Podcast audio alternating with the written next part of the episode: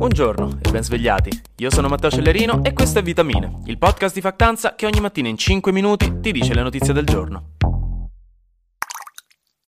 Torniamo con la famosissima e richiestissima rubrica di cose italiane. La prima cosa italiana è che la storia dei fondi del PNRR che rischiamo di perdere si infittisce. Si sta inacidendo come il tiramisù lasciato aperto in frigo, perché continuano ad arrivare dettagli non proprio positivi sullo stato dell'arte dei progetti per spendere i soldi appunto del PNRR, che sono quasi 200 miliardi, perché vi ricordo che i soldi di questo grande progetto vengono dall'Europa, ma non è che ce li regalano così, ce li danno per portare avanti dei progetti che se non portiamo avanti entro delle scadenze precise i soldi non arrivano più, e la Corte dei Conti italiana, che si occupa di tenere d'occhio tutto questo ambaradam, ha detto che siamo indietro col programma, in maniera anche pesante. Sembra che siano in ritardo un progetto su due, che solo il 70% delle imprese coinvolte nei vari progetti abbia ricevuto i pagamenti, che la terza ricarica della carta di credito dall'Europa da 19 miliardi di euro che doveva arrivare per ora è bloccata in attesa che controllino lo stato di avanzamento dei lavori, e secondo alcune stime in realtà a fine 2022 l'Italia è riuscita a spendere in progetti solo il 6% di quei soldi totali del Recovery Fund europeo, quando per stare sulla tabella di marcia ne sarebbe servito il 12%.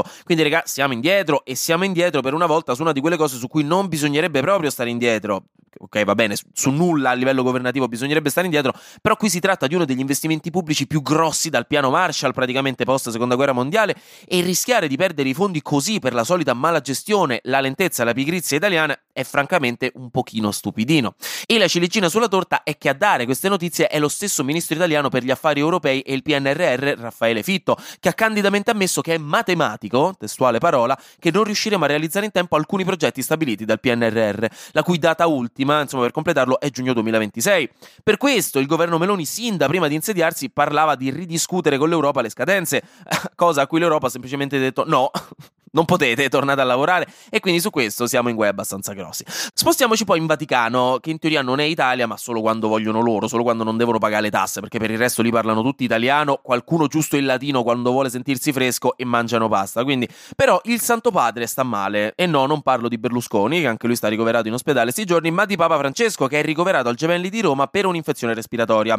Non è Covid, e da quanto dicono non sembra che la situazione sia tesa, però Papa Checco è da un po' che ha qualche problemino qua e là, e senza voler fare gli sciacalli uno si rende conto che non sono cose da prendere alla leggera, soprattutto alla sua età, insomma 86 anni suonati. Quindi, infine, l'Italia ha firmato insieme ad altri 13 paesi europei un accordo per iniziare a dare un occhio un po' più da vicino ai progetti nucleari, per capire a che punto sta la ricerca e vedere se possono essere utili. Nello specifico, l'accordo prevede la richiesta di diversi stati a, cito testualmente, un quadro industriale e finanziario favorevole per i progetti nucleari. Che voi mi direte, ma Matteo, ma che significa?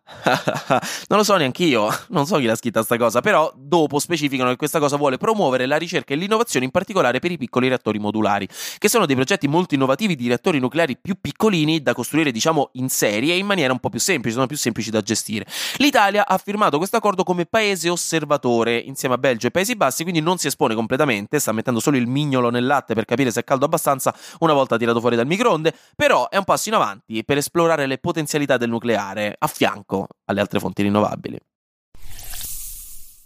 Passiamo invece a quello che probabilmente tra una decina d'anni causerà la nostra estinzione come specie, cioè l'intelligenza artificiale, perché dopo le meravigliose e inquietanti rivelazioni tecnologiche degli ultimi mesi, tra ChatGPT 4 e i vari programmi per creare foto realistiche dal nulla, ora è stata apertamente firmata e pubblicata da non si sa quanti esperti e dirigenti di aziende tech una lettera aperta in cui è stato chiesto ufficialmente di mettere in pausa per 6 mesi almeno lo studio e lo sviluppo di altri sistemi di intelligenza artificiale più potenti di ChatGPT 4, che è l'intelligenza artificiale testuale di OpenAI, che è una delle più importanti società di intelligenza artificiale al mondo, se non la più importante. E qui c'è da discutere. Uno, perché uno dei firmatari è niente poco di meno che Elon Musk, che ha dichiarato qualche settimana fa di essere inquietato dallo stato attuale delle intelligenze artificiali. Due, perché in quella lettera si fanno dei commenti abbastanza inquietanti sulla pericolosità dello sviluppare AI sempre più potenti solo per il gusto della competizione scientifico-capitalista, dove invece sarebbe necessario quindi studiare un attimino, capire quali sono i limiti di questa tecnologia, ma soprattutto i rischi e gli effetti a medio-lungo termine.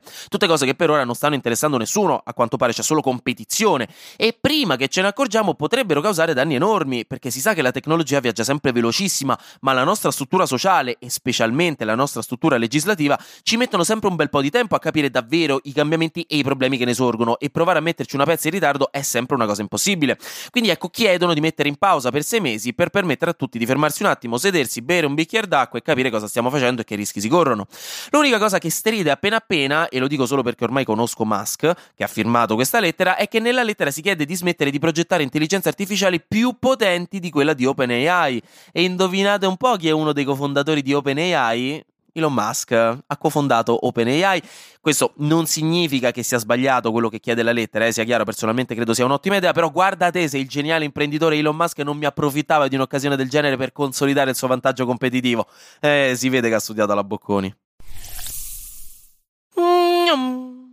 Flash News. La Puglia ha approvato una legge che vieterà per i prossimi 3 anni la pesca dei ricci di mare nei mari pugliesi per permettere al mare di ripopolarsi, perché la pesca intensiva negli ultimi anni ha portato a una diminuzione pericolosa del numero di ricci di mare. Ho detto mare 4 volte nell'arco di 10 secondi. E questa è per una volta una buona notizia di buon senso da parte delle autorità, che mettono da parte la fame, l'egoismo e gli interessi economici per una necessaria tutela ambientale della biodiversità. C'è da dire che è dagli anni 90 che si chiedeva di rallentare con la pesca dei ricci, però insomma meglio tardi che mai, non pensiamoci. Il Dalai Lama tibetano ha riconosciuto il suo successore spirituale in un bambino di 8 anni di origini mongole ma con passaporto statunitense, appartenente alla famiglia Altanar, cosa che secondo gli esperti potrebbe far innervosire la Cina, che ha un rapporto da fidanzato tossico con il Tibet e che vuole storicamente avere parole in merito sulla nomina del Dalai Lama. Infine, ecco la mia notizia preferita di oggi, preparatevi, perché è quella di un signore anziano che per 2 anni ha fatto avanti e indietro sull'autostrada A1 senza mai pagare il casello, ma accodandosi dietro alle macchine che passavano col Telepass. E io adoro, perché raga, posso dire, è proprio una cosa che mi aspetterei da un anziano un po' incarognito, che tra sé e sé pensa: non sono sopravvissuto all'influenza spagnola per pagare un casello autostradale, non mi avrete mai, maledetti comunisti.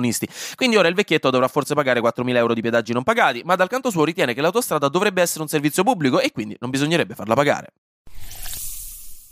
Infine, una bellissima e felicissima indagine dell'Istituto Superiore di Sanità chiamata Dipendenze comportamentali nella generazione Z ci avvisa che i giovani italiani tra 11 e 17 anni oggi sono più soli che mai, hanno difficoltà nelle relazioni fisiche interpersonali e queste problematiche stanno creando dei vuoti psicologici che loro cercano di colmare con cibo, social network e videogiochi. E questo di sicuro è un problema molto grosso e molto complesso, ovviamente, che non si può esaurire in 30 secondi di podcast, però è una problematica che bisognerà affrontare veramente molto in fretta, perché con l'avvento dei social e in un mondo che cambia a velocità mai viste nella storia ci troviamo spesso di fronte a fenomeni di cui vediamo i risultati solo quando ormai è tardi per prevenirli e si può solo andare a tamponare un problema già in atto. E con i social e la salute mentale delle giovani generazioni in ballo, questa cosa sta diventando sempre più chiara e rischia di mettere in seria difficoltà un'intera generazione. Io vi ricordo che la 3ª puntata di A Carte Scoperte è fuori, con Pierluca Mariti piuttosto che abbiamo fatto un'intervistina molto divertente e carina, abbiamo persino citato RuPaul, quindi insomma sapete che la qualità sarà alta, abbiamo citato anche i cinepanettoni, quindi sapete che la qualità sarà altissima, però niente, quindi se volete andare a cercare sta su Spotify, Apple Podcast, Amazon Music, Google Podcast e YouTube, quindi insomma factanza, Carte Scoperte, andate e spargete il verbo. Per il resto, anche oggi grazie per aver ascoltato Vitamine. Noi ci sentiamo domani, perché sarà successo di sicuro qualcosa di nuovo e io avrò ancora qualcos'altro da dirvi. Buona giornata e buon giovedì.